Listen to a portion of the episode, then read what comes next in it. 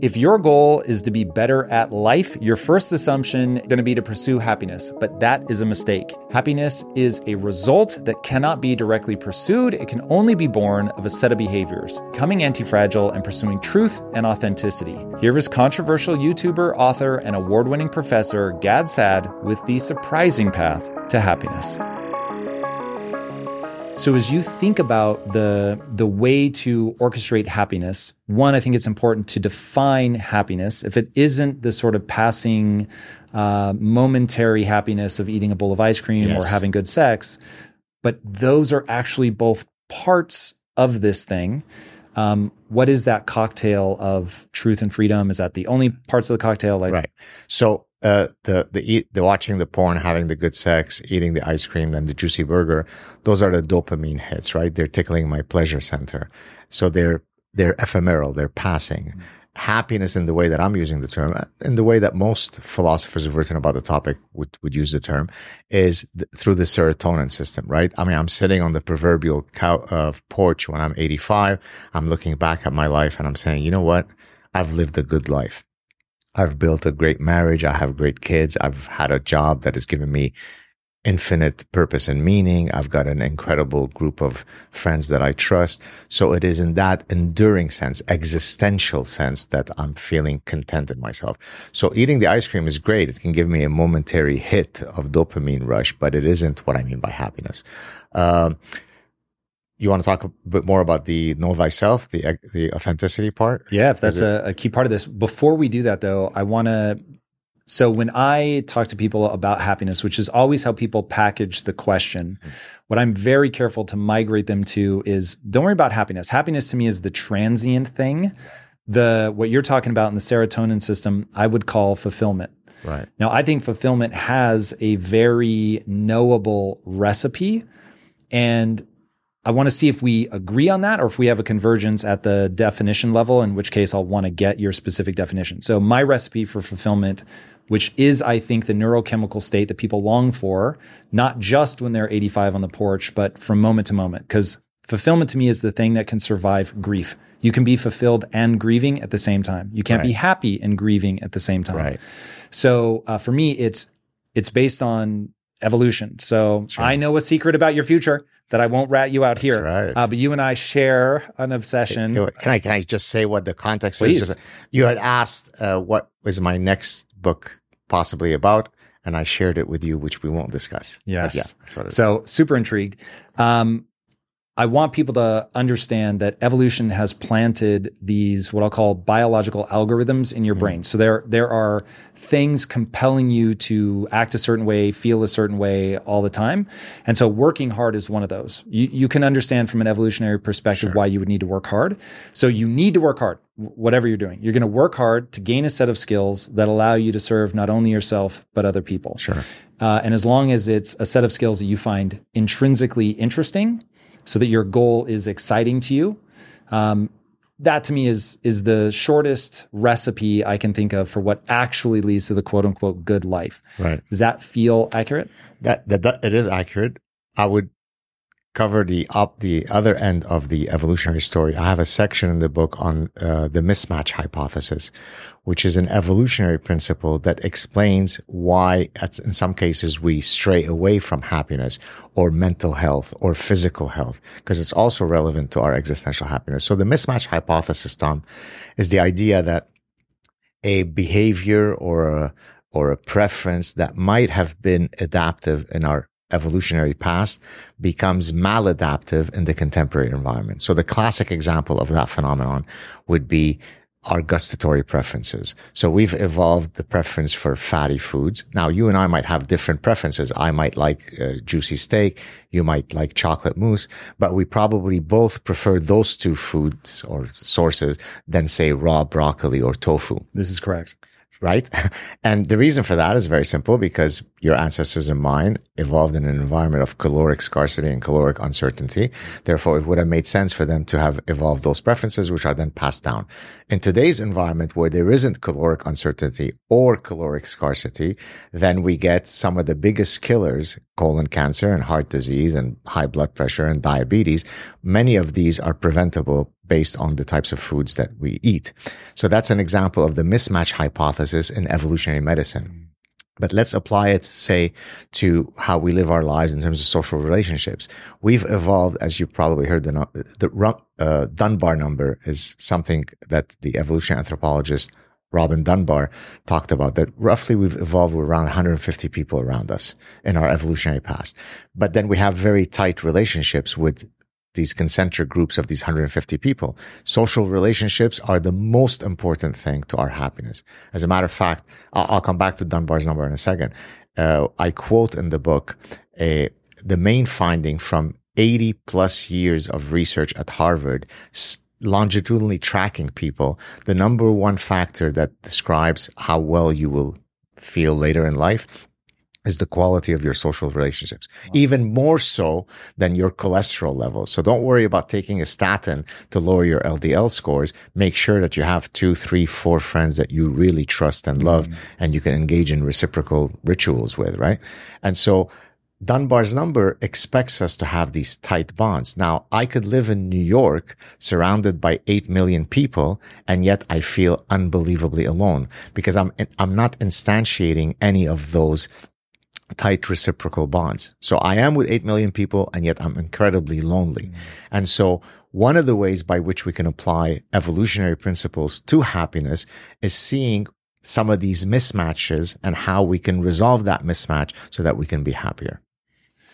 Yeah, that's really interesting. Okay, so uh, we know that we can become misaligned, but we also know that there are these programs running in our mind. Uh, one of them so if we're going to use that shared definition, a big part of this is you have to know what's exciting to you. So we come back to know thyself. So how do you come to know yourself and how do you deal with things like where your need because you and I are very different. I'm I am very much a uh, pleaser. I'm not disagreeable at all. I would score very low on disagreeability. Um, so how do you deal with when you have a thing to be authentic to yourself you have to constantly face that. Um, how do you come to recognize that? And how do you recognize the difference between a thing that you should embrace about yourself and something you should try to change about yourself? Those are big questions. Uh, so let me give you an example of uh, this kind of know thyself. Perfectionism, something that I regrettably suffer from. So in one of the chapters of the book, I talk about uh, everything in moderation. So the sweet spot, which Aristotle had spoken about more than 2000 years ago when he argued that, for example, a soldier who is too cowardly is not good. A soldier who's too reckless in his courage is not good. The, the best soldier is the one who is somewhere in the middle. And so what I argue in that chapter is everything in life amounts to finding the sweet spot in that domain. There, there is no law of nature that is more ubiquitous than the inverted U. Too little is not good. Too much is not good. The right point is somewhere in the middle. So perfectionism, for example, if you're not in the least bit perfectionist, then uh, let's say you're an author, then your work will suffer because you don't have any attention to details, right? You'll be sloppy. Your references will be poorly cited, right? If you are on the other end of the curve where I lie, which is when you receive the galley proofs of your book, instead of rejoicing that you're in the final step, you go into a complete full blown panic attack because this is the last time that I will have a chance to pick up a typo or a comma that's out of place. I end up spending an inordinate amount of time rereading the book to catch that typo. Well, it would have made a lot more sense pragmatically to recognize that it's okay if there's a typo and I could have spent those two weeks doing something a lot more productive that gives me a lot more bang for my buck. Well, but I have to, I have to have the humility and the introspection to be able to say, I suffer from perfectionism. What can I do to change it? So the old cliche is, you know, you, you, the first step is to recognize that you have a problem and you can only do that if you're truly humble within yourself. Same thing when I, you know, lost a lot of weight. I could have, I could have jumped on the Lizzo bandwagon and said, you are healthy at any size. Or I could have listened to my physician and to myself and to the mirror that said to me, you need to lose weight. Uh, people don't live to be 100 if they are 50, 60, 70 pounds overweight. So it takes honesty, it takes introspection, it takes uh, authenticity, it takes humility. Put it all together. Hopefully, you make the necessary changes. Mm. It's interesting. So, one thing I think a lot about is what I call frame of reference. Right. So, Frame of reference, the easiest way for me to explain it is it is the distorted lens through which you view the world. There is no such thing as seeing objective reality. Uh, I think that we we live in a simulation in a metaphorical sense, but it borders on literal because your brain is encased in total darkness. Light never reaches your eyes. Colors don't ob- exist objectively. They exist only in the simulation where you're taking photons of a certain wavelength and you, for whatever evolutionary reason, right. our eyes have chosen to interpret that as certain colors. And, but they don't really exist. Right. And so once that reality sinks in for people and you realize, everything, your every intake, the way that you frame the world, see it, all of it. It it is your brain's trying to deal with the overwhelming amount of complexity. And so it simplifies it into a useful fashion, but it is by nature a distortion. And so once you realize, okay, everything that my brain is doing is is a distorted version of what's really there, and it's being distorted by my beliefs and my values. And my beliefs are actually a choice that hopefully are grounded in reality, but not always. Right. And once you realize, oh, okay, I can begin to shape my frame of reference. Now, not unhinge it from reality because you want to be as predictively accurate as possible, but you're going to build that frame of reference.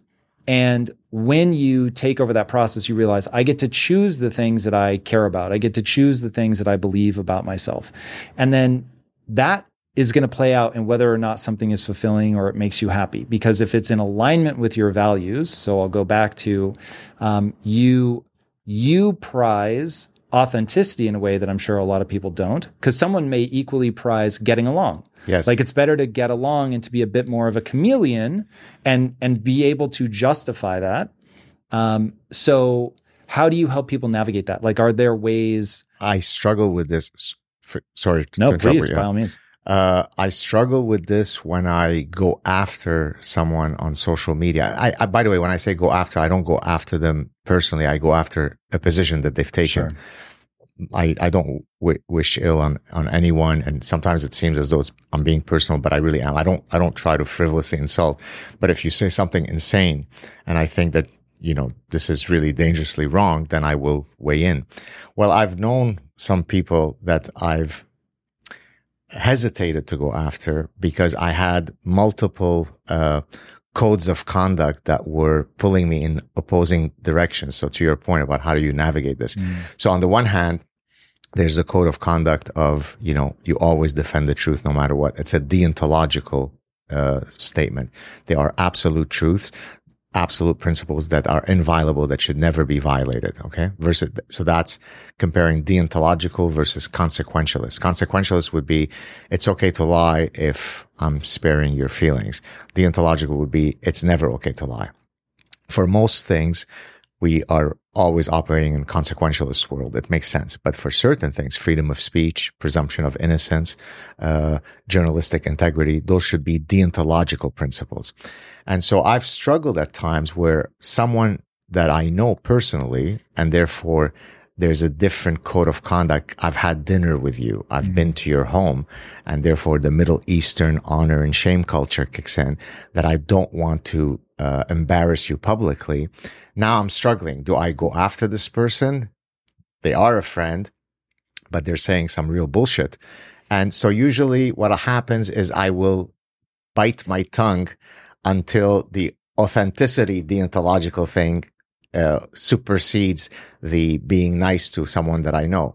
So it's a struggle. We all have, but at least the fact that I am introspecting about what to do mm is the right approach, right? That means I'm struggling with a real conundrum. And so if you don't have the capacity, so take, for example, a narcissist, a truly malignant narcissist, they can't do the calculus that I just engaged in, right? So a narcissist will say, uh, I never make mistakes. I don't need to ever apologize. I've had narcissists in my nuclear family. Well, it's very difficult to have a healthy relationship if you proclaim as a universal statement, I never make mistakes. I never need to apologize. We all make mistakes. I apologize to my dog if she greets me at the door and I don't give her the proper attention because I'm caught up in my thoughts. I'll go back and say, I'm sorry, right? Uh, I'm humble enough to apologize to my dog. So there is no magic recipe other than having the humility and introspective capability to navigate through these conundrums. Mm-hmm. Okay. So, um, as we try to navigate those, you're breaking things into the the two camps, the sort of never do's and the conditionally do's. How does one do that well? So let's take truth and freedom, which are I think two very important things because I have a north star of human um, flourishing. And so everything that I do, I'm trying to aim it towards what improves human flourishing for the largest number of people, yes. what decreases human suffering. But most people don't have a North Star. They've never thought about it. Right. Um, so do you have like a set of principles that you've knowingly walked through that people right. will need to walk through in order to be happy? Like, do you have things that you're like, these are the things that are inviolable? As relating to the deontological versus Yeah, that everybody. So if you think about this, your book feels like an instruction manual. Right. So if I think about your book as an instruction manual and I think about, okay, you have to be the architect of your happiness yeah. and you have to do the work, then I want to get really specific about what sure. that work is. So first to me is what's your North Star? Right. And then it's, okay, what are the things that if you don't do, you will inevitably violate that North Star? So I'll give one, which the thing I find myself thinking about more and more is right now freedom of speech is coming under attack. And when I think about my North Star is human flourishing, I don't think you can get there without freedom of speech. I couldn't agree more, right? I mean, freedom of speech is everything. I mean, it truly is. Now, I say this both as someone who comes from the Middle East, where that's not an enshrined universal value, right? It, uh, freedom of speech in the Middle East, as is been throughout the entire history of the human condition is really a consequential thing. Yes, you have freedom of speech, but don't criticize religion X. Yes, you have freedom of speech, but don't criticize dictator Y. Yes, you have, right? And that's why I get upset, by the way, when I see contemporary public intellectuals exactly committing those types of deep moral transgressions, right? Yes, I believe in freedom of speech fully, but surely not for the orange Himmler Donald Trump. Yes, I believe orange Himmler. Right. Yes, I believe in the presumption of innocence principle in American jurisprudence, but certainly not for gang rapist Brett Kavanaugh. Sure, there is no real evidence that he did any of those things, but we can't take a a risk with this guy. And so let's presume that he is guilty because after all, it's only a job interview, right? Sure, I believe in journalistic integrity, but it was perfectly fine to suppress the Hunter Biden story because otherwise Orange Himmler would have become president. So you see how in each of those three examples that I just gave, it, there's a deontological principle that you should always adhere to. But somehow, because you've suddenly become a, a, a political tribal person, you're now willing to violate using a consequentialist uh, calculus. This is wrong. And that's, by the way, one of the reasons why when I've gone after some of the folks that we might know in common, uh, I really did it advisedly because at first I thought, you know, I, I don't want to burn a bridge with this person. They're a nice person. I went after another person recently, by the way, uh, in a Contrary to pragmatic calculus, let me explain. There's this gentleman who has a very large show, not Joe Rogan level, but one that I certainly would have uh, wanted to get on, given that I am trying to promote my book. So now there is this tug, this pragmatic tug. On the other hand, this gentleman is peddling some full positivity bullshit that's really pissing me off. So, am I going to be quiet and pragmatic so that I can get on his show and sell a couple of thousand extra copies? Or am I going to be authentic and say, cut it out? Guess which one I chose? Cut it out. Cut it out. And, but again, then I, not I regret it after, but because I sometimes go after people in a uniquely Gad style, they they then get offended. But my purpose was never to offend them individually. It's that I'm attacking their position with satire. with satire, and that can be quite punchy, right? Mm. So Neil deGrasse Tyson, I'll mention his name since I don't know him personally. Uh, although the full positivity guy, I also don't know uh, personally. Uh, Neil deGrasse Tyson, have you seen his recent famous clip Mm. where he, so he's a physicist. So I've had him on the show. okay, Yeah, yeah. but you don't. I haven't seen the recent thing, but he basically said, look, it's very clear. Gender is on a spectrum. And I'm, I'm paraphrasing. I don't remember the exact words, but you could go look it up. I just did a Saad Truth satire on this whole thing mm. where he says, look, today I wake up and I feel 80% male. And then I might put on some makeup and then I'm now more female. Right. So already he's saying something insane, which is your, your mask, you, you know, your maleness or femaleness is defined by the accoutrement that you wear. And so I said, okay, well, let, how can I attack such a ridiculous thing? Through satire. So what I did is here's the, usually if you hear the following words in the Saad household, you know trouble is coming up. I call my, my daughter and I say, bring the Halloween wigs. When I, when I make that, when I give that instruction, you know there's all going to be trouble. And so I take, I took all the wigs. I looked at the camera and I said, look, I completely agree with Neil deGrasse Tyson because he's super smart because he's a physicist.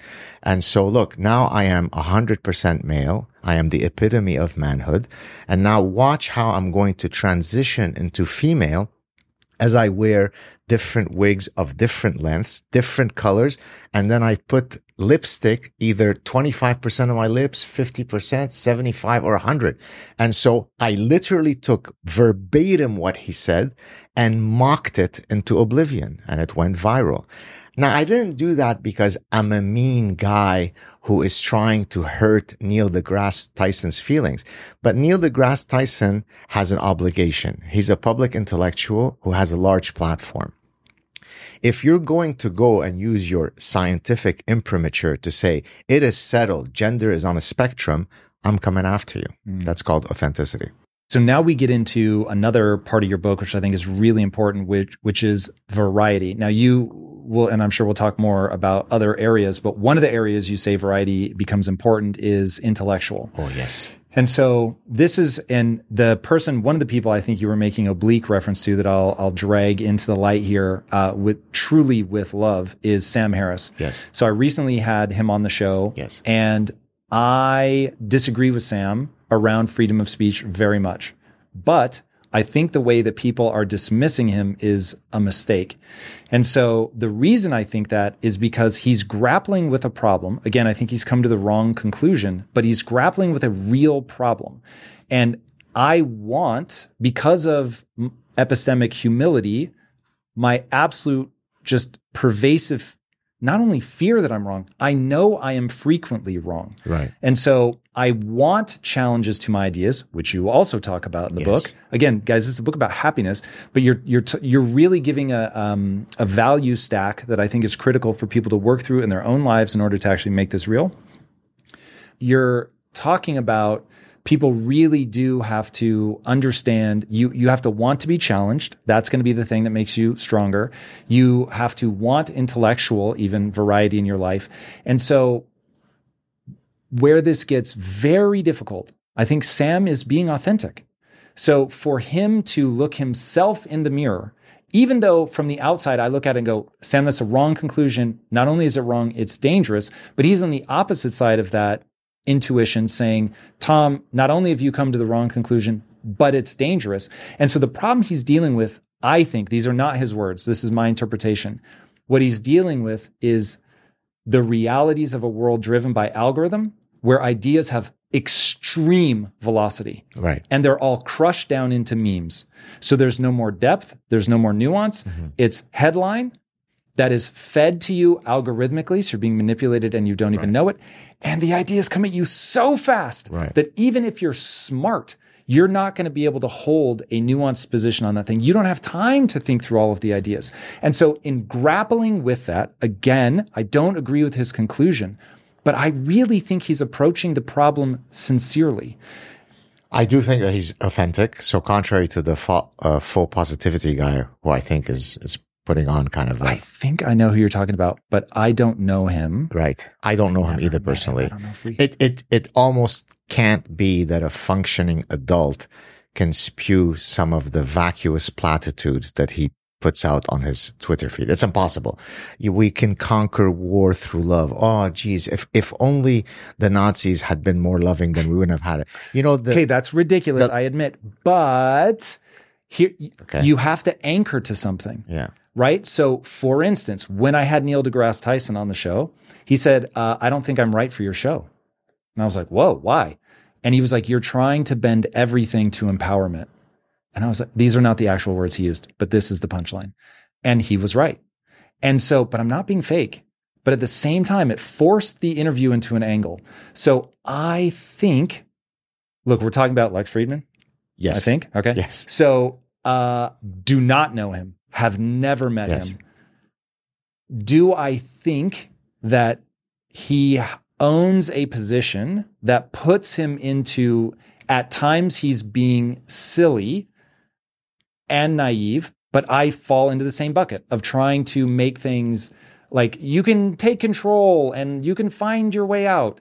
So I understand how I'm just as guilty of something. So if I look at my own behavior, I'm like, what am I trying to do? I'm trying to anchor my life. I need a way to think about the world. I need a way to organize the complexity. So just as my eyes don't go, there's 17,000 photons in this wavelength Right. bouncing, bouncing off of that quarter inch of thing. It just goes, that's gray, that's blue, Right. right? And so, ah, now I can deal with the world.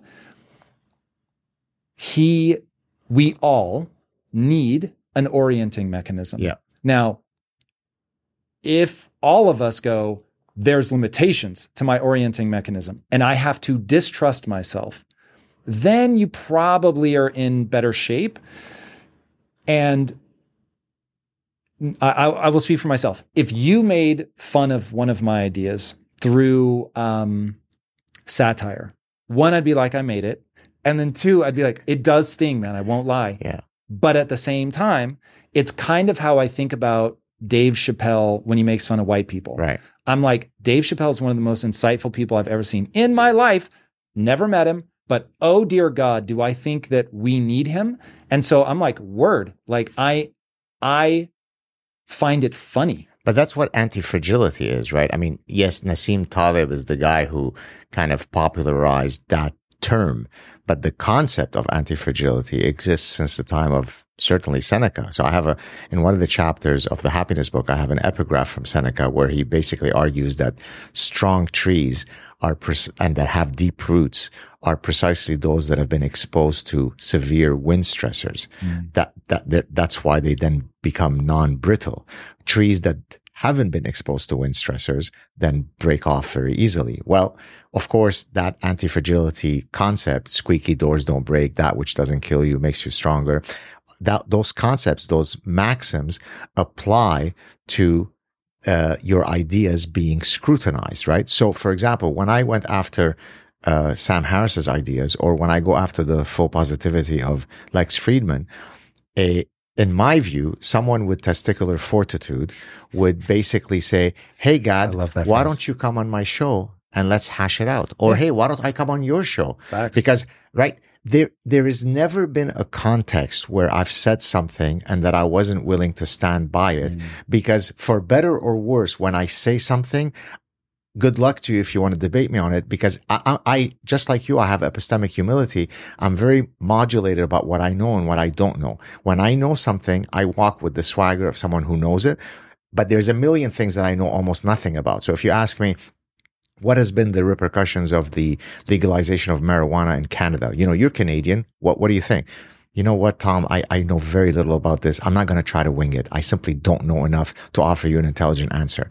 But if you take the positions that some of these gentlemen or other gentlemen have taken in the public sphere, then expect guys like me to say, I'm calling you out on it. Mm. Now, a someone with strength, with a spine says, let's hash it out. But then when you block me and all this kind of stuff, people thought, oh, I'm hurt. I, I don't care if you block me or not. What it does to me, it's, it's a dishonorable act. It comes from my Middle Eastern background, perhaps, right? You don't block you fight and fight not physically. Right, you right. fight the ideas. And so, and to go back to happiness, the reason why uh, people say, you know, you always seem to be, you know, twinkle in your eye, you always smile, because I'm confident within my personhood. There are no fissures in, in Gad. So even though I'm not a tall person, I walk as though I'm 15 feet tall. Why? because I exactly don't have to remember 73 stories. There's only one story I remember. It's called the truth. And so that's why I think truth and freedom are so fundamental, not just as an existential philosophical thing, but to my flourishing, to my happiness, to why I'm smiling all the time, because I, I have a non-fractured personhood. Mm. That's really, really important. Okay, so here's I, truth and freedom, which were not on my list of things to talk about, I think are going to become very important as we march forward. So uh, here's my fear truth is slippery. It's actually surprisingly difficult to define and to agree on what is true. And You're I sounding like a postmodernist. You're yeah. So follow me. So this is where it's um, grabbing a hold of when people identify the wrong answer to a hard problem, it's still worth going. Are they well-meaning people? Now, if they're not well-intentioned yes. people, okay, now we we have to address that thing. And I think postmodernists don't make sense to me until I think about the will to power. Once I frame them with will to power, then I understand them. And I use a mental exercise. So my background is filmmaking, so I often think as a writer. And I think, okay, what would I for this character to act this way? What would need to be true about their backstory or their motivations. Sure. When when I write them from the perspective of this is somebody with who's deeply insecure and they have a will to power, suddenly click, everything makes sense and I can predict their behaviors. So that one I'll set aside. But I will say that the I get how they end up stacking that argument up and I get how a potentially well-meaning person ends up there, especially with the complexities yes. of the human experience, where it's like you do want to be cool and you do want to rise up the ranks, and you may not even put words to oh, the way for me to climb up the hierarchy is by playing this linguistic or laying yes. a linguistic trap that I know people will walk into, yeah. and now I can leapfrog them. And you really don't think about the second and third order consequences of what happens to a society yeah. when you do that. And even if you do, you probably think that you're one of the prison guards instead of the prisoners. Uh, and so that's a Zimbardo reference. I don't know who that is. No, oh. that was a um, oh prisoner prisoner. So there was a famous experiment in the seventies conducted by a Stanford professor. Oh yeah, yeah where yeah. he was studying obedience to to expected norms, Terrifying. and so half the students were placed as corrections officers, the other were placed as prisoners, and then what ended up happening is that the the officers assumed their roles so you know, uh, uh, assiduously that he had to end the experiment. So I thought that's what you were referring to. No, it's unfortunately referring to the Gulag Archipelago by oh, Alexander yes, Solzhenitsyn. Um, that so that that book changed me fundamentally. Mm-hmm. You can actually track in the timeline of guests that I bring on and questions that I ask. You can see the demarcation point of having read that book. Wow. Because it was like, oh shit, people end up as the guards. They don't end yeah. up as the person hiding um, Anne Frank in the attic, right? Yeah. So it's like, yikes, that was a terrifying realization about how easy it would be for me to just like not want to be tortured. Yeah. So I do the torturing. Who? Which is why my opening question about facing that. So anyway, back to truth. Yeah. So you have this thing uh, I think it is difficult to define. I think it it is very hard. So as if if truth and freedom are gonna, you can't get to a eudaimonic state where it it's fulfillment. It's a, a depth of thing about living the good life without defining those. You guys know I have a very strict diet that I stick to, except for very special occasions. And I do that so that I can bring my best every day to what I'm doing. And a big part of that strict diet is high quality animal protein and my go to source of trustworthy meats and seafoods with no added hormones or antibiotics ever is ButcherBox. ButcherBox is a premium meat subscription service that delivers 100% grass fed beef, free range organic chicken pork raised crate free and wild caught seafood all directly to your door. I cannot recommend ButcherBox enough. When you eat ButcherBox, you are giving your body the best possible building blocks to work with so you can reach your full potential. You've got to take care of yourself at a cellular level if you want to hit your peak consistently. So ButcherBox is the key. Sign up at butcherbox.com slash impact and get our special deal. ButcherBox is offering our listeners a free for a year offer plus an additional $20 off.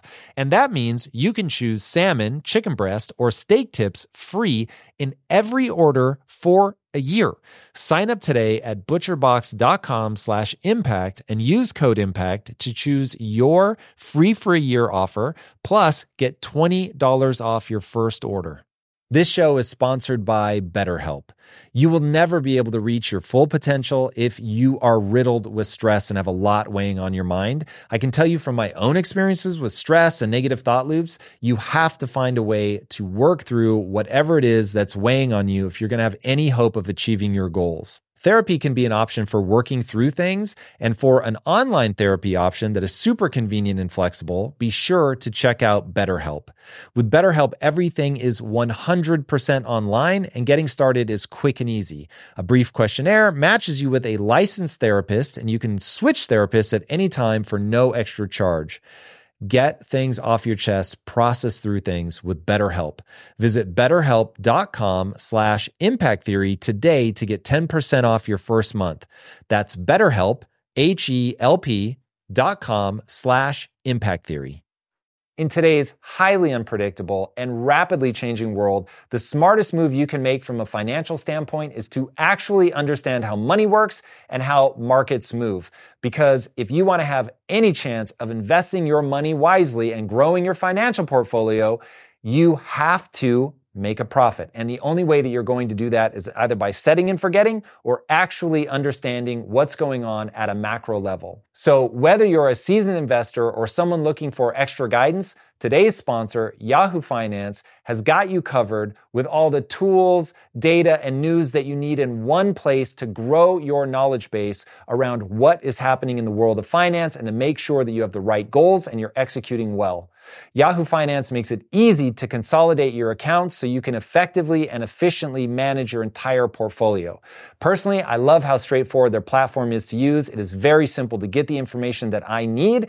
And Impact Theory's own chief financial officer is exactly the same, spending time helping me frame exactly what is going on from a global perspective so that I'm making the smartest decisions that I can. I definitely recommend that you check out Yahoo Finance for comprehensive financial news and analysis.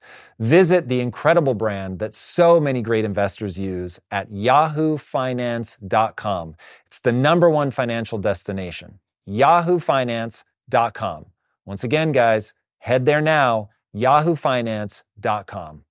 Right. How how did you define So it? it depends. If if you're talking in the scientific context, not in the happiness context, which is in the for the current book. So I do actually have a chapter in my last book, The Parasitic Mind, titled How to Seek Truth. I mean, literally, that's the title. And there, there's a distinction between two types of truths. There are axiomatic truths. Those are mathematical truths, right? So there's a mathematical property and within the closed system of that mathematical system, something is true or false, right? So mathematical logic operates using truth and false statements. Okay.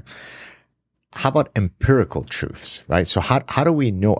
When is it that we've acquired enough empirical evidence to say that something appears to be true, even though even there it is provisionally true. Because in science, we always talk about provisional truth. If in 300 years you falsify the position that we held to be true for 300 years, then it's back to the drawing board. Okay. And so in the, so this is in the parasitic mind, not in the happiness book. Uh, I talk about the building of nomological networks of cumulative evidence, which is a mouthful. Nomological? Yes, nomological What does that network. So it's it's where you are uh, creating triangulation of evidence stemming from many different distinct lines of evidence, which then demonstrates that your position is unassailable. I, th- this sounds very uh, abstract, so let me give it with this concrete example. Let's suppose I wanted to prove to you, Tom, that the sex specificity of toy preferences is universal. Hmm. It's not a social construction. Typically, social scientists view toy preferences as a social construction. Mommy and daddy teach Johnny to play with the blue truck. They teach Linda to play with the pink Barbie in light of the current movie. And that's what starts us on a cascade of gender role specialization. Okay. The, the opposite viewpoint is that these toy preferences are actually universal for specific biological and evolutionary reasons. So if I wanted to prove to you that it is not social construction, how would I go about doing that? So I'm going to build you now in front of your audience a nomological network of cumulative evidence that's going to make it very difficult for you to argue away from that position. Okay. I'm going to get you data from around the world, very, very different cultures that show that people with radically different environments adhere to those sex specific toy preferences. Now that's already pretty compelling, but I'm not going to stop there. I'm going to get you data from developmental psychology, whereby I take children who are too young to be socialized by definition. In other words, they haven't yet reached the cognitive developmental stage to learn. And I could show you that they already exhibit the penchant for either to- uh, trucks or dolls. Hmm. Now already there, I'm putting the epistemological noose around your neck, but I'm not going to stop there. The nomological network is going to be much bigger. It's going to be a tsunami that's going to hit you. I'm going to get you data from comparative psychology. Comparative psychology is where you demonstrate the universality of a phenomenon across different species. What if I get you data from vervet monkeys, from rhesus monkeys, and from chimpanzees that shows that they exhibit the same sex specific toy preferences that human infants do. So now let's step back. I've gotten you data from across cultures, from across species, from developmental psychology, but I'm not going to stop there. How about I get you data from 2000 years ago where on mausoleums in ancient Greece and ancient Rome, little boys and girls were shown playing with exactly the same sex specific toy preferences we have today. Now I'm showing you that it's across time. Not, not satisfied yet? How about I hit you with pediatric endocrinology? Little girls who suffer from congenital adrenal hyperplasia, which is a endocrinological disorder that maximizes their behavior. What do you think happens to their toy preferences? They become like those of little boys. So now I've gotten you data from pediatrics and medicine. So you see how I'm hitting you with different lines of evidence. I'm building a nomological network and it's going to be very hard for you to argue away. That's what allows me to walk into a room of 400 social scientist imbeciles and to be able to walk with this swagger because I've done my homework. On the other hand, you ask me about legalization of marijuana. What do I say?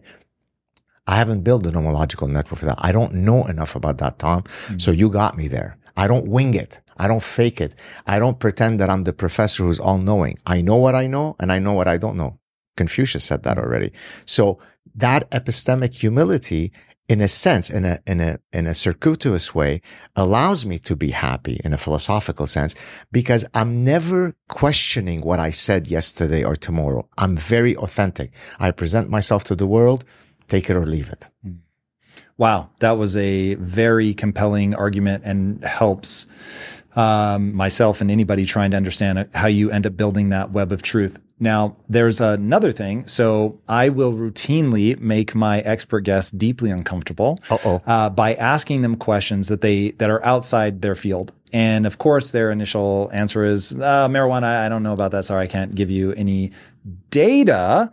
But what I'm always curious in is how people approach novel problems. Sure. So I used to teach a business class um, called business decision making. Worst name ever. My fault. I chose it. You know that my doctoral dissertation is in psychology of decision making. Of course, I know that. Come on, All Cat right, Go, go ahead.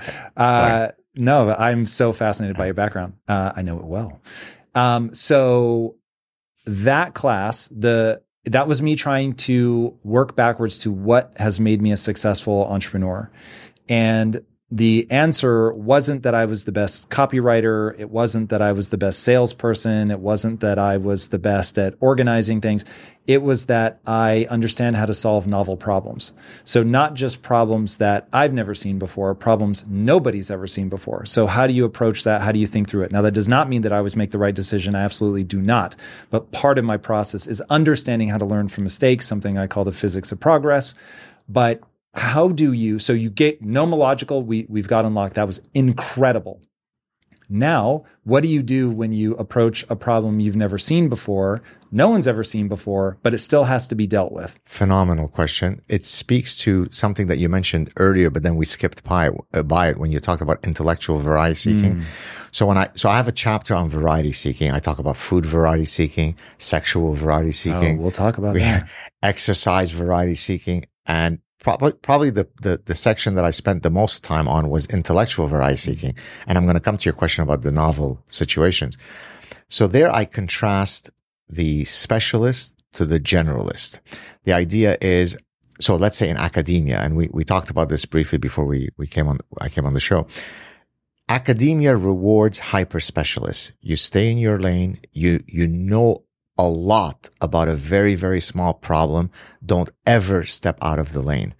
But the truly biggest thinkers are exactly those that violate that tenet, are the ones who are polymaths in their core being.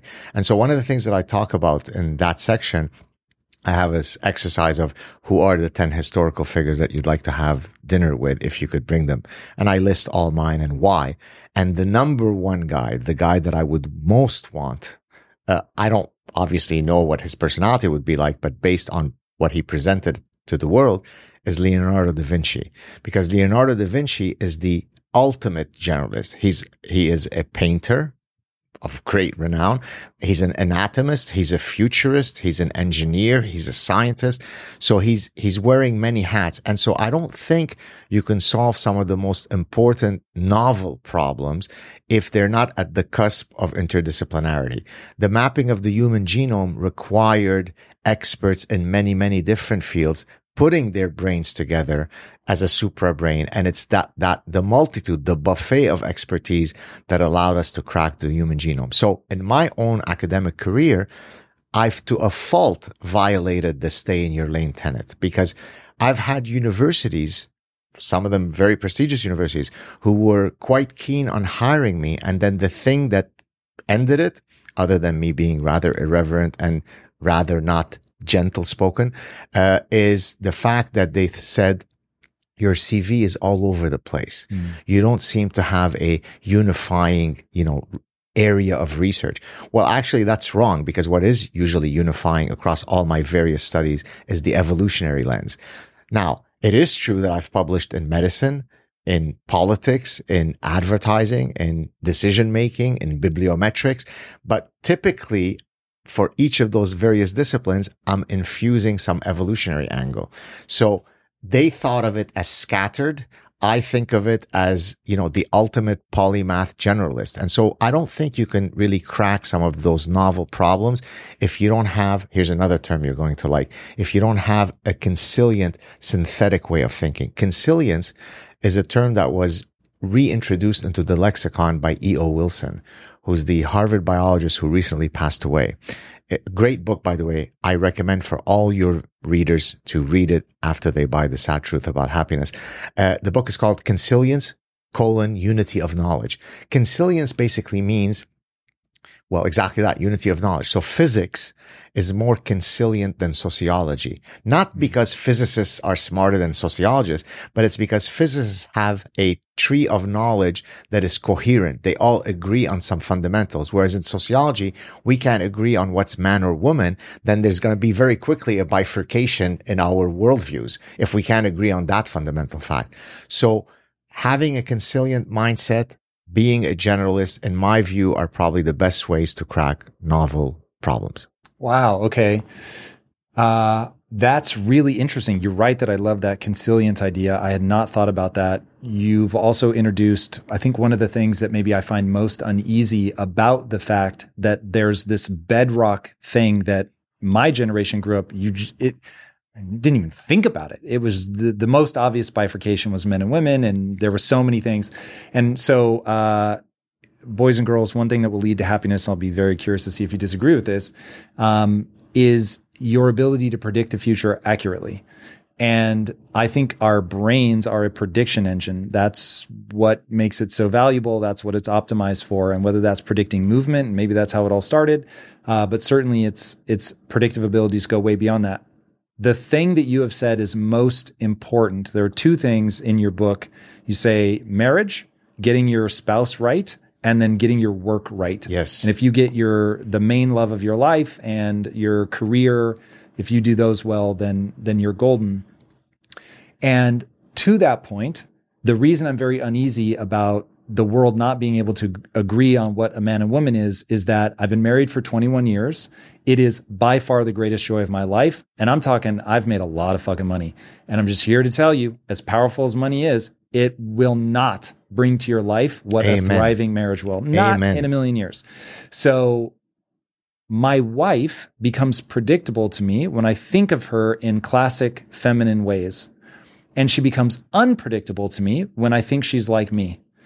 And at the beginning of our marriage, it was very confusing because I didn't think about it. So I just assumed that she was like me. So I did not have the consilience, hmm. is that the word, of knowledge at the time and was blind to the fact that I didn't have that.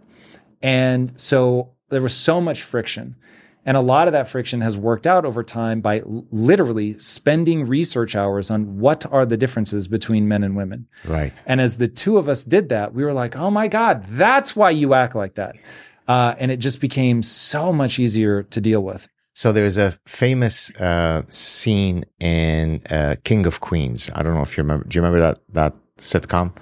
Never watched it, but I know it. it's it's basically kind of this uh, affable uh, blue collar guy, Kevin James. He's married to Leah Remini. Yes. Uh, is that the former Remini? Remini? Is that how you pronounce it? Former Scientologist. I don't know. That's I right. think Exactly. that's how it said. and uh, they're having a fight because his um, she has a friend or he I don't know I don't know the exact details, but there's this chef. He's a portly fellow. He likes to eat a lot. There's this uh, friend who's a chef who's cooking him all these meals. So he's chatting with her on the phone. Uh, she's cooking him meals at work, whatever it is. This is the friend. Uh, Leah Remen, uh, Rem, Rem, Rem- Whichever. Re- yeah, uh, gets jealous and they're now fighting about the fact that uh, he says, "But you know, I'm not having sex with her. I'm not being unfaithful to you." And she uh, she says, "Of course you are being unfaithful to me." So now they have a big fight as to what constitutes infidelity. Now let me bring bring evolutionary psychology into this because as I watched that episode, I could literally link every word that's mentioned from the script writers to a fundamental evolutionary principle. Hmm. I discussed this actually in my 2011 book, The Consuming Instinct. So there's great studies that show that men and women, to your point about understanding these differences, are equally romantically jealous. So it's not that men are more jealous than women or vice versa. But here's the evolutionary insight. The trigger is different for men and women there are two types of infidelities. There is sexual infidelity and there is emotional infidelity. So if I bring in people into the lab, and by the way, this study that I'm describing was done by David Buss and his colleagues, who's a pioneer of evolutionary psychology and a good friend of mine, who actually wrote the preface of the consuming instinct. Uh, you bring in people into the lab and you actually put physiological measures on them so that you know that it's an autonomic response that you're measuring. It's not that they are you know, altering their answer to for impression management or whatever. So you can do skin conductivity thing. You can do heart, uh, uh, you know, blood pressure. You can do uh, all kinds of ways you can measure autonomic responses. And now I'm going to read you one of two vignettes about your partner, your husband or wife. Uh, let's do both, irrespective of whether it's for a man or a woman. Uh, you're sitting right here in the lab, Tom. Your uh, wife is having some really juicy sex with the super sexy Greek gardener. Mull that in your little Yeah. head for a while. Now let's see the stress level. Or, hey Tom, so now this is the emotional infidelity. Hey, Tom, your your wife uh, goes to lunch with her co- with his her colleague, who's this really fun affable guy. They joke around. They talk about their shared values. So it's emotional. Absolutely no sex. Guess what happens to the, the difference between men and women? Men respond much more harshly when cued with sexual infidelity. Women respond much more harshly with emotional infidelity. That's so crazy to me. That is why I am the godfather. Okay. So now why is that? What's the evolutionary reason? The greatest threat to a man's evolutionary interest is paternity uncertainty. Therefore, the thought of my wife going with another man, we're a biparental species. I don't like the idea of being cuckolded. Therefore, I've evolved the emotional, cognitive, and behavioral systems to really respond harshly to sexual territoriality inf- infractions. On the other hand, for women, not that they are terribly pleased if you cheat on them sexually, but they're more displeased if you cheat on them emotionally because that is a greater predictor. You mentioned earlier, I want to mm. predict. That is a greater predictor of the likelihood of your man packing his bags and leaving, either literally or metaphorically. Okay. Right. And therefore, that's why, by the way, when a man often cheats on a woman and now he's trying to assuage her anger, what does he say? Whether right? It meant nothing. Exactly. Yeah. it meant nothing. I don't even remember her name. I'll never see her again. Why? Because he is assuaging the fact this is not a repeat thing. There's no chance there could ever be any emotional entanglement involved here. So this gives you an example number one of the value of evolutionary psychology and the value of something as practical as why men and women so often speak in completely mm non-intersecting ways because we're not using theory of mind with the other sex, right? So for example, when men send if you forgive the term, dick pics to women, yeah. they are exactly engaging in a violation of theory of mind. Yeah. Because what are they doing? They're saying, I get titillated by visual stimuli. Therefore, it must be the case that women are titillated in exactly the same way. Guess what, Einstein? They're not. Do you know how badly I want my wife to want me to send her dick pics? it's so, I feel dumb because I know that she doesn't, but I can't help wanting her to want me to do it. I know better, so I don't. But like, yeah, I get it. I get it. So that, by the way, when I lecture to my university students about, you know, first class, you know, why am I going to teach this whole course using an evolutionary lens? I usually will come up with a few of these examples, like they're all young people that have boyfriends and girlfriends that where they get jealous. And so that's how I grip them because I explain to them that it's not understanding evolutionary theory is not some, you know, uh, highfalutin, you know, scientific thing that is void of practical value. Mm. It allows me to understand why people want the corner big office. It allows me to understand. I, I always tell them, I guarantee you there'll be three, four people in this room that in the next two, three years, years will send me an email saying, Oh, I just had a fight with my husband and wife. And it's exactly because of lecture three from your course. I remember you said about romantic. Mm. So that, and I guess that speaks a bit to the next book that I might be writing, the power of evolutionary thinking. Mm. No, huge. Um, okay. So wrapping up on variety of ideas, what is it about variety that matters because it isn't just challenging your own ideas. It's also in the book you talk about the most eminent scientists will have the broadest interests yes. outside of their field. Exactly. So what's at play? Well, that because that is a proxy measure of them having that mindset of consilience, right? I can both be a photographer and a Nobel Prize winner and what I have multiple. So for example, let's give a concrete example. Analogical reasoning. Draw, analogical? Analogical. Like from the, analogy? Yeah. The ability to draw analogies to demonstrate mm. a, a mechanism is actually often an important scientific tool. You're much less likely to be able to do analogical reasoning well if you're not someone who has multiple interests. Because by definition, once I have multiple interests, I'm able to analogize from domain A to domain B, hence allowing me to build bridges between these otherwise disparate areas, mm-hmm. right? And so I can connect many parts by being able to have that synthetic mindset. And so so from a practical perspective, having a, a penchant for intellectual variety seeking makes sense. But just from the banal perspective of the number of ecosystems that I would like to visit in my life, there's a million buffet dishes of intellectual pursuits that I'd like to navigate. I don't want to just be the very narrow guy. Now, there are very clear practical reasons why researchers are very narrow because it allows them to build economies of scale. I already have the methodology set up to run these studies ad infinitum. I already know the literature really well. It's very hard for me when I want to publish a paper, as I did on sex differences in OCD and why that has an evolutionary signature. Well, now I have to do the hard work. I'm not an OCD researcher. That's not my area of specialty. Now I have to get uncomfortable in going to learn a whole new mm-hmm. area to hopefully have the chutzpah to contribute to that field. But guess what? Life is exciting that way. I'm sampling from many, many dishes of intellectual spaces. And so just from that perspective, it's so much more exciting, which by the way, links up to another chapter in the book which is the title of the chapter is Life as a Playground, right? It's everything is play, right? Science itself is the highest form of play. What is science? It's puzzle making, right? There's a bunch of variables. I don't know which ones cause which other ones. And now let's have fun and figure out the story here.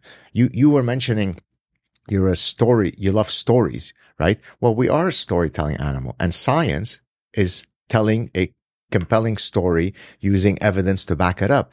So having that playful mindset, sometimes being humorous, sometimes being variety seeker, sometimes being sarcastic, it, life is so much poorer if you don't have that mindset. Mm.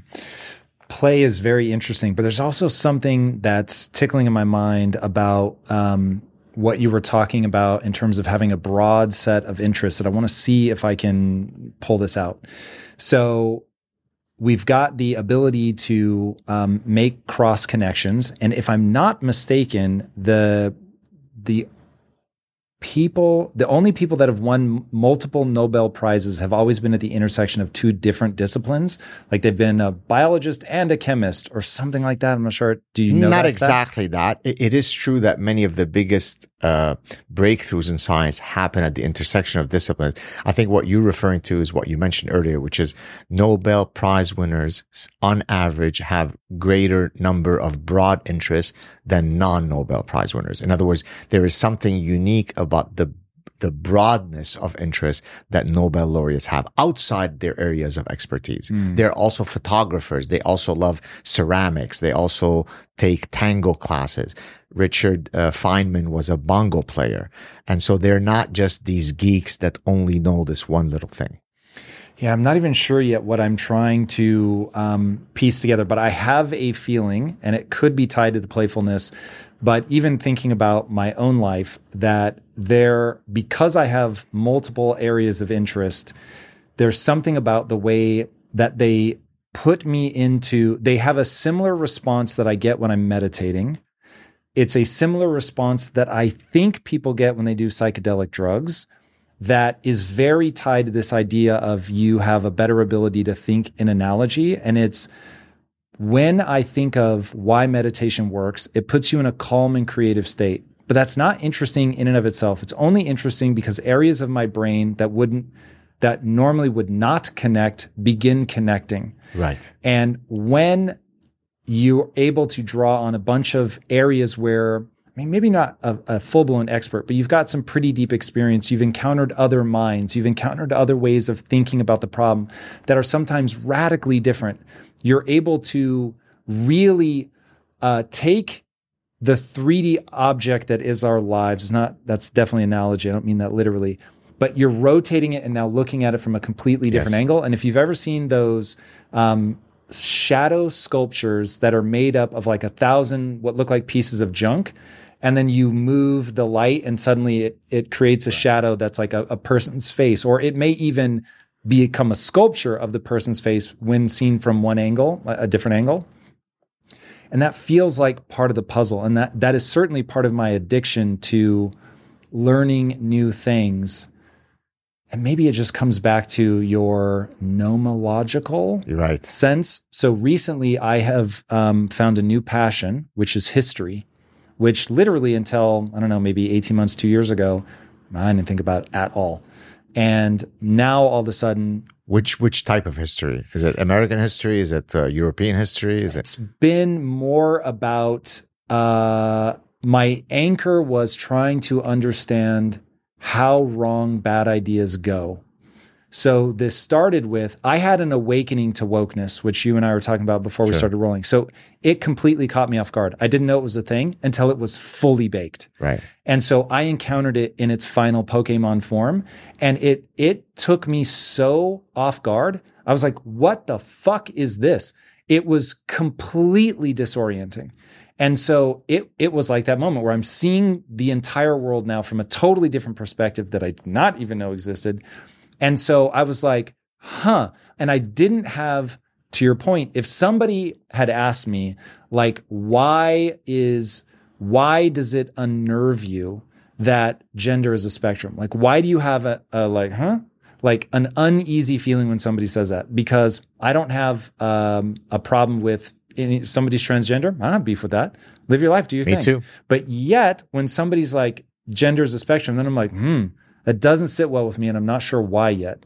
And so anyway, as I start going down that road, I realize, oh, actually, my bigger problem is people saying that I'm bad for questioning that. So my real beef is people saying I can't look at an idea.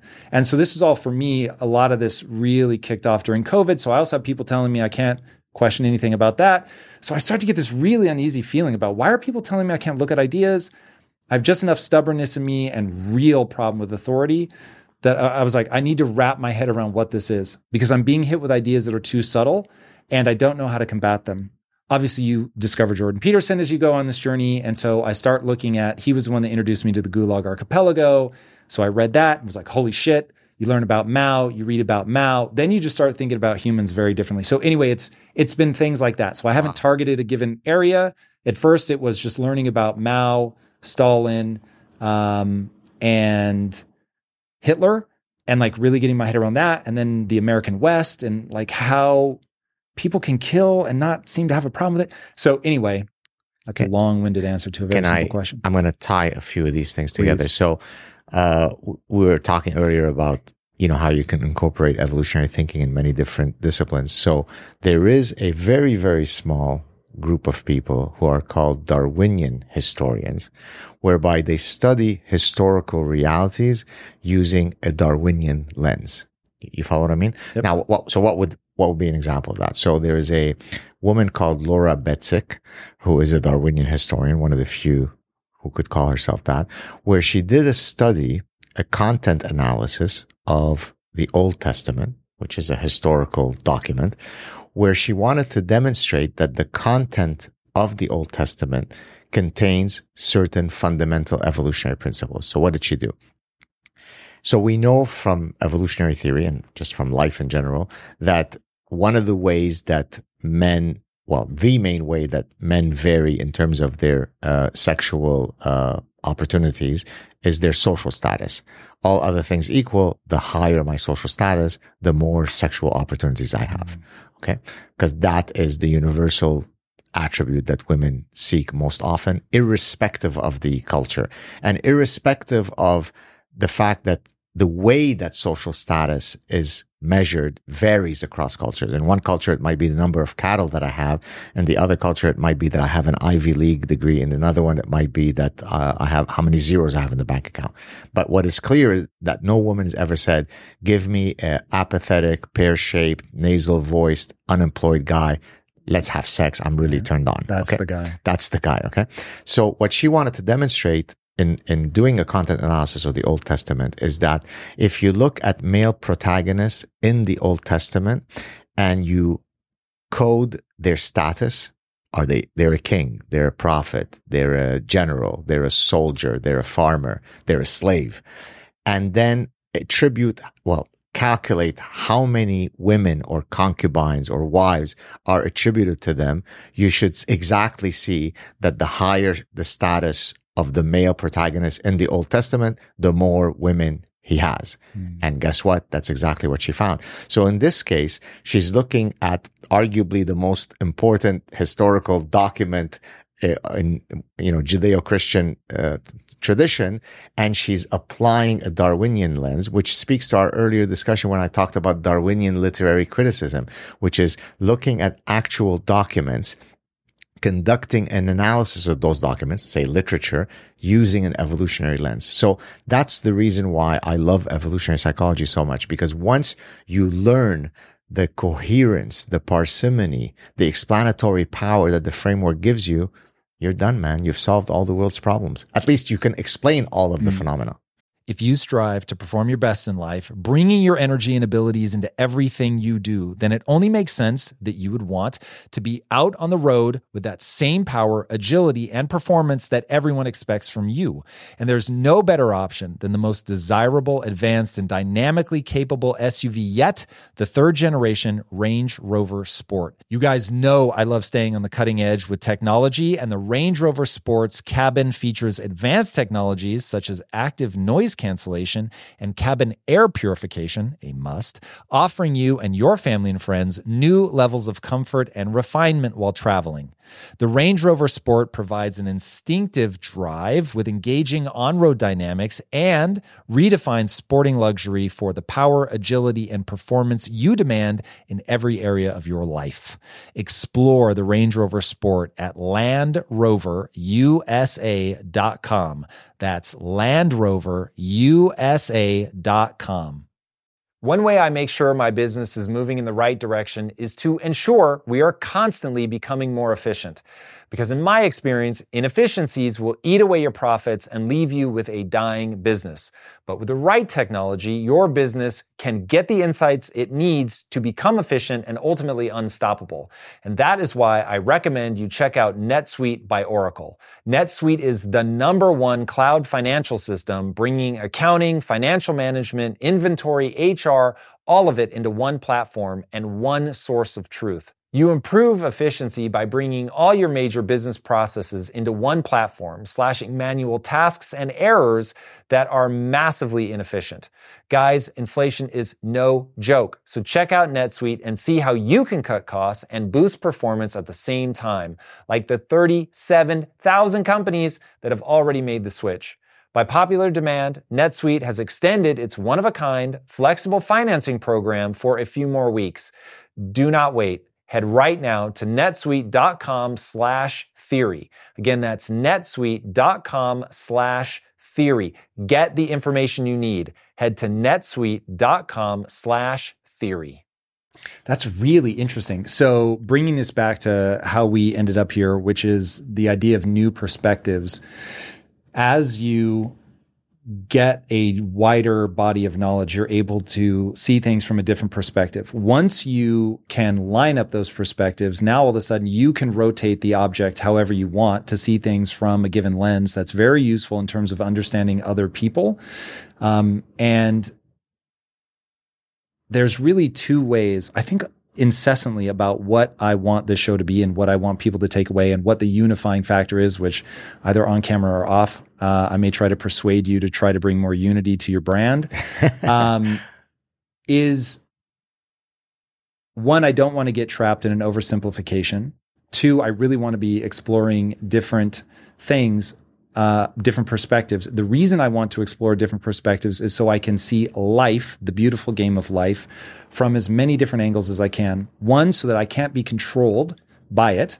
So, you know, the matrix has you kind of thing. If you understand the matrix and how it works, then you can, I mean, in, in a metaphor, you can manipulate it to your will.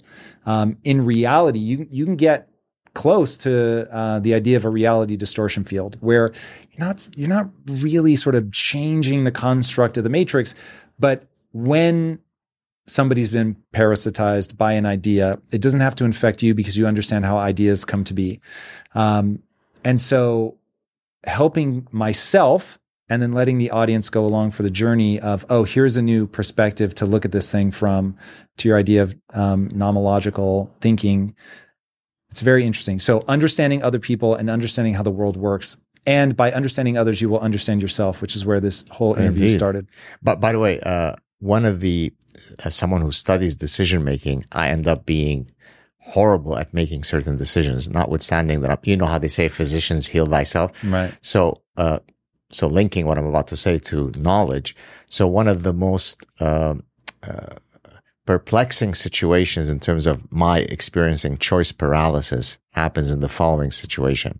My wife and I and, and kids are, let's say, leaving on a trip.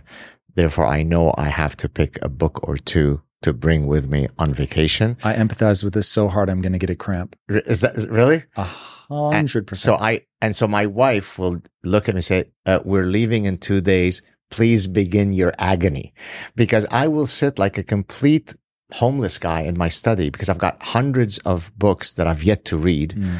and I just keep going through all of them, saying, "Oh, maybe I think it's this one. No, I think it's this. I think this is the one." And then I start panicking about the fact that there is so much knowledge only in that room that I've yet. So imagine whatever knowledge I have right now, however little or much it is, there is so little that I know compared to what I could know.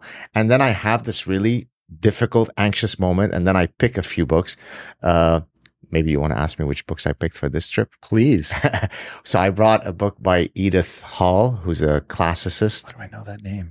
She's a classicist who, and there's a book on Aristotle that I'm reading. Definitely not why I know her. Okay. That's not how you know her. Uh, definitely not. I wish I did. I've never read a book on Uh, Aristotle. I in brought life. another book that's by a libertarian.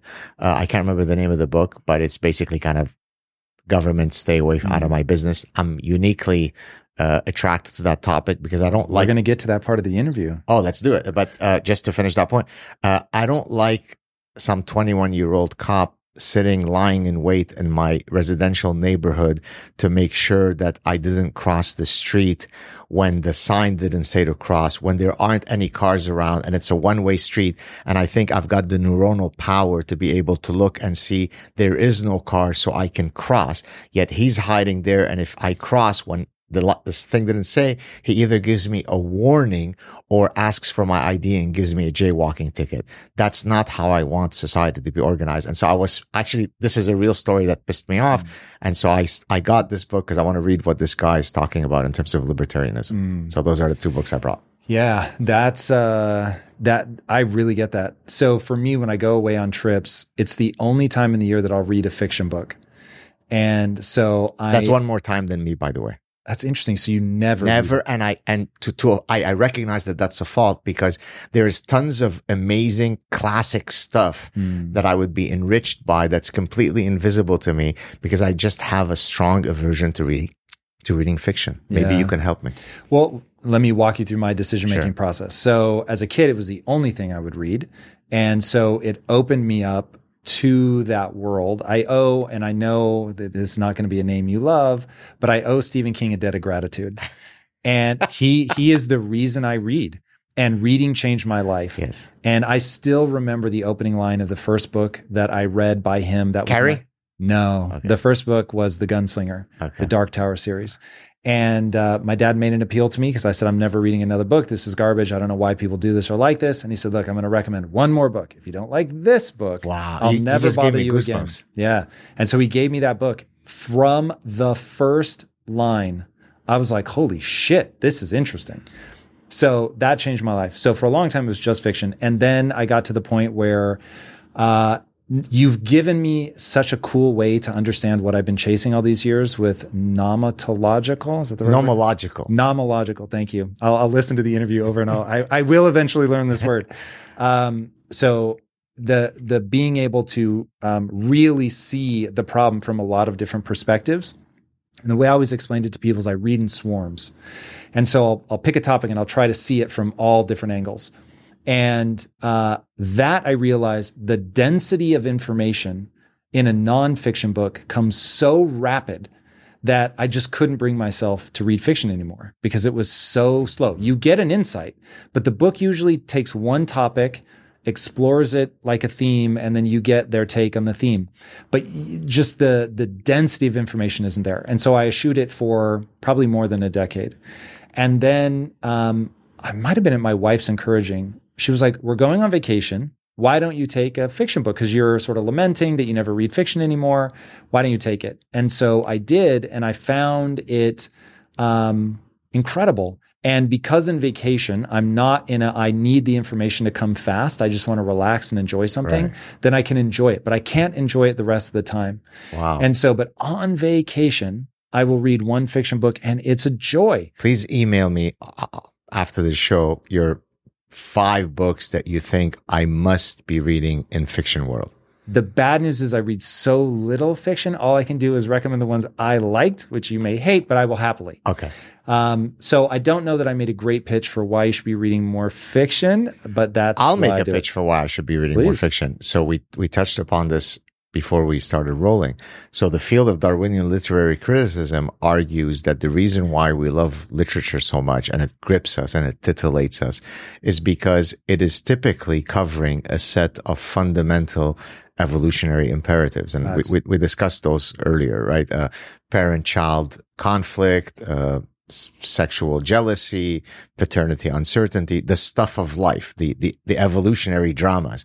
And so I think that there are ways for me as an evolutionist to see these mechanisms at play when it's encapsulated in a powerful story. We are a storytelling telling animal. So why don't I look for some of these evolutionary signatures in a great piece of literature? So that would be my pitch as to why I should be reading more fiction. Yeah, deep look into the human condition. Yeah. One book I really want to read, not books, I don't even know which books he wrote, but um, Dostoevsky Yeah. is someone I just hear people that I respect so. So I did read. So about 25 years ago, knowing myself and my weaknesses, knowing that I don't n- nearly know enough fiction as I should, considering myself a well-read person, I said, I'm going to read Crime and Punishment. Mm, I bought it and I probably got through a third of it. Not, and I didn't stop because I got bored, right. just because something else grabbed my interest. So it's interesting that you mentioned Dostoevsky because I really tried to go after him. Mm, yeah, uh, that that's one I would regret if I never read the sort of greats, especially of, for whatever reason, they have a reputation because I cannot vouch for it. But Russian literature, I mean, when you talk to people, like, what are those game changing looks at humanity? Yeah. Which you're absolutely right about. What makes reading fiction interesting is that uh, those guys come up over What and over. what do you, do you have any speculative reasons as to why you think the Russian authors are uniquely capable at generating that literature? So we are now at your version of not knowing about weed legalization in Canada. Right. So approaching a novel problem just based on things that I've heard, I'm not even sure that that I would have enough information on how to approach it. So if I wanted to go figure out that answer, then I would have to triangulate around the things that I've heard people say and it's things like they take an unflinching look at the complexities of the human experience. Interesting. And so I have a feeling that it's something like given the conditions of a country that has really struggled with freedoms Yes. that you you run into the best and the worst of humanity. You run in and again I'm I'm guessing but this is if you want to understand how That's a lot through, better answer than I would have given you about legalization of marijuana. So I think you were being quite humble because that sounded like a professor of literature speaking. Wow. Uh, as, God as the. Brits would say, I'm blagging it right now. um, so, yeah, that's what I want it to be. Yeah. How about that? And if it is that, then uh, wow, do I really look forward to reading it? Because this goes back to the why, the way that I'm approaching history. Why am I approaching it that way? In fact, I'm gonna. Uh, Maybe at the risk of, of losing the audience, uh, there's some a person I want to talk about. I've I don't even know who to invite on the show to talk about it. So we'll we'll try it against you. Uh, I'm reading a book on Churchill right now, and he is beyond fascinating. I just watched the movie. Really, which the- uh, on the, the one flight. with Gary Oldman? Yeah. Oh, phenomenal! Just watch it. phenomenal. A very small part of what makes him interesting, though. Right. To me, so do you know um, much about his background? Uh, I mean, he was a soldier. He said some pretty frontal things about his disdain for Islam. I know that there are some very That famous. I don't know about. There's some very famous quotes that he has about you know his aversion to Islam. Interesting. Uh, and not much else. I don't know much about him. Okay, so here's what I find interesting. Keeping in mind, I'm sure he has abhorrent beliefs on many things that I would it would curl my eyelashes. Right. Um, I'm not a throw the baby out with the bathwater kind of guy. So I reading about his life. So he was one, even as a young man, he wrote a letter to his mom and he said, I hunger so much to have a reputation for physical bravery that basically I'll do anything. And so he sent himself into war zones. And I'll hear stories about like Americans that go over to fight in uh, the Ukraine. And I'm like, I'm sorry, what? Like th- that people voluntarily like go to another country to fight. I just, I don't braver than me, like all the accolades, whatever. I, I just can't imagine. And so reading that was the first time, again, I suddenly had a glimpse into the complexity of the human condition. And I saw a guy who had something he wanted to prove so desperately that he was willing to risk his life. And I was like, whoa, that's interesting. I'm not saying good or bad. I'm just saying that's interesting. And then he becomes a politician in the UK because he really believes in like wherever you live, you should be, you should go for your country. You should Right. believe in your country. And he even said about Hitler, he said, um, look, the I respect that he is he wants to be a good German and he's proud of his country. Now, nobody thought Hitler was a bigger psychopath and needed to be stopped than Churchill. Right. So the fact that he can parse like, hey, it's good. I think it's right that people should be um, should be pro their country, even if they're on the losing side. Because he was, Right. and I'll, and I'll get to this in a minute. He fought in World War One. Right. He beat the Germans and obviously would have thought that they were terrible, horrible, but he still understood like you should be proud of, you know, where you come from. And so um, that whole idea was very interesting to me. But so you get this guy, he really believes that you should stand up for your country, goes into politics because he thinks that's going to be the best way that he can serve. He gets put in charge of a part of the military. And I forget, it might have even been in or around Lebanon. Oh, God. Oh, is that right? Yes, I can't swear to it. So maybe that's where his Islamic aversion comes from in that region, right? Maybe now we are outside. This is now data, and I can't give you data. I can right, only right. give you my interpretation of, of the man. But anyway, so he he has a region that he's in charge of, and he puts a plan together, executes it, and it doesn't work.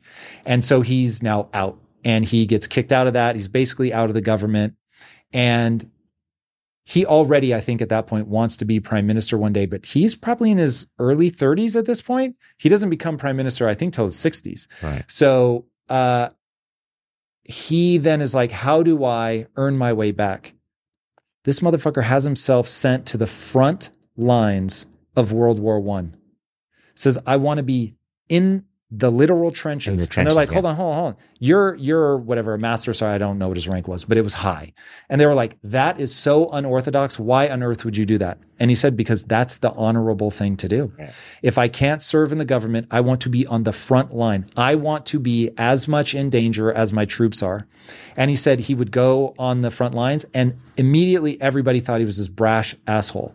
And he said within 48 hours, they would be on my team because I was courageous. I would go, like, he said people started being afraid to other biographers, maybe is a better way. Other biographers have said people would start out like they would be afraid to go on patrol with him because he seems so unafraid. To your earlier point about there's like an optimal courage, Exactly. He- and maybe he, passed was it. a little bit too far. Yeah. And so he would just like talk like, "Hey, I found a, a hole in their lines," and people like, "Motherfucker, you need to be quiet." and so uh, people said he wouldn't flinch. Like if bombs would go off near him, he doesn't flinch. He would hear a bullet crack next to his head, he wouldn't flinch. And people are like, "What are you doing?" He's like, "the The bullet's already gone by. What does ducking now mean?" Right? I mean, just like really, really insane. So I bring him up as an example of somebody who has horrendous flaws, Right. and yet, like, is also incredibly interesting. Yeah. And if people can begin to parse these things out and really begin to understand um, a new perspective, a new way to look at themselves, to look at the world, uh, becomes very, very interesting. I think you only find some of these perspectives by looking at religion and history. And I think those things, because they're the biggest moments, Right. they are the things that survive the longest. That there's there there is a glimpse into the complexity of the human condition that I want for everyone. And I want I accidentally found my way to that in this time of such tremendous uncertainty because of what we were talking about earlier with Sam Harris, the velocity of information, everything being forced into a meme. Um, and just the the difficulty there is in holding a nuanced position. Speaking of religion, you mentioned religion history. Yesterday, I appeared on a show. I, I don't know if they'd want me to mention, which well, I guess I, I posted already on social media. I didn't know that they were uh, quite religious as a outfit. Uh, now, I'm not someone who's very religious. I'm very much steeped in my Jewish identity, but I'm not, you know, I, I don't go to synagogue, you know, 25 times a year and so on. Uh, but there was an incident that, not incident, but there was a, something that happened that actually was incredibly touching. So the gentleman who picked me up to drive me to the location, he works at this outfit. Uh, it's about an hour and a half away. We're staying, we're in Newport Beach. Uh, about an hour and a half away, picks me up. I do the show and then drives me back to our condo in Newport Beach. He says, do you mind if uh, I pray for you before we leave the car? Now, I, am not someone who typically would have expect, you know, I, I didn't know exactly what, what to do. Of course, I want to be respectful. So I said, sure. So he kind of puts his hand and he starts, you know, speaking to, you know, father, blah, blah. But it was so touching. It was so pure that even though I'm someone who's not particularly religious, mm. I can really appreciate the purity of spirit that this guy had. I love that. Uh, it was just, uh, it was really, it was magical and it, it, didn't suddenly convert me to being a whatever, but I just, I mean, that speaks in a sense to tolerating the fact that people can have completely different worldviews, but yet we can co- truly mm-hmm. coexist. And I don't mean that in the full positivity sense. I can attack religion in a quite caustic manner only when religion tries to make claims that are within the realm of science. So if you make a religious claim that I know contradicts a scientific tenet, then I will come after you, not because I hate religious people, but because you're making a religious statement or proposition that I think I know to be false. Mm. But the idea that people could be religious, as an evolutionist, I fully understand uh, the fact that the default value for most people is to be religious. It actually takes a, a, a clear outlier to be a non-believer. Mm-hmm. And so I thought that yesterday's uh, brief moment was really special. And when I got home, and my wife asked, "So how was it?" And I told her the story. Her first reaction was, "Well, how did you how did you react?" I mean, it's it's not. I don't sit and do grace at the table, and so for a guy to put his hand on me and start doing this these sort of incantations to God, but in a very pure, lovely way, was was actually quite beautiful.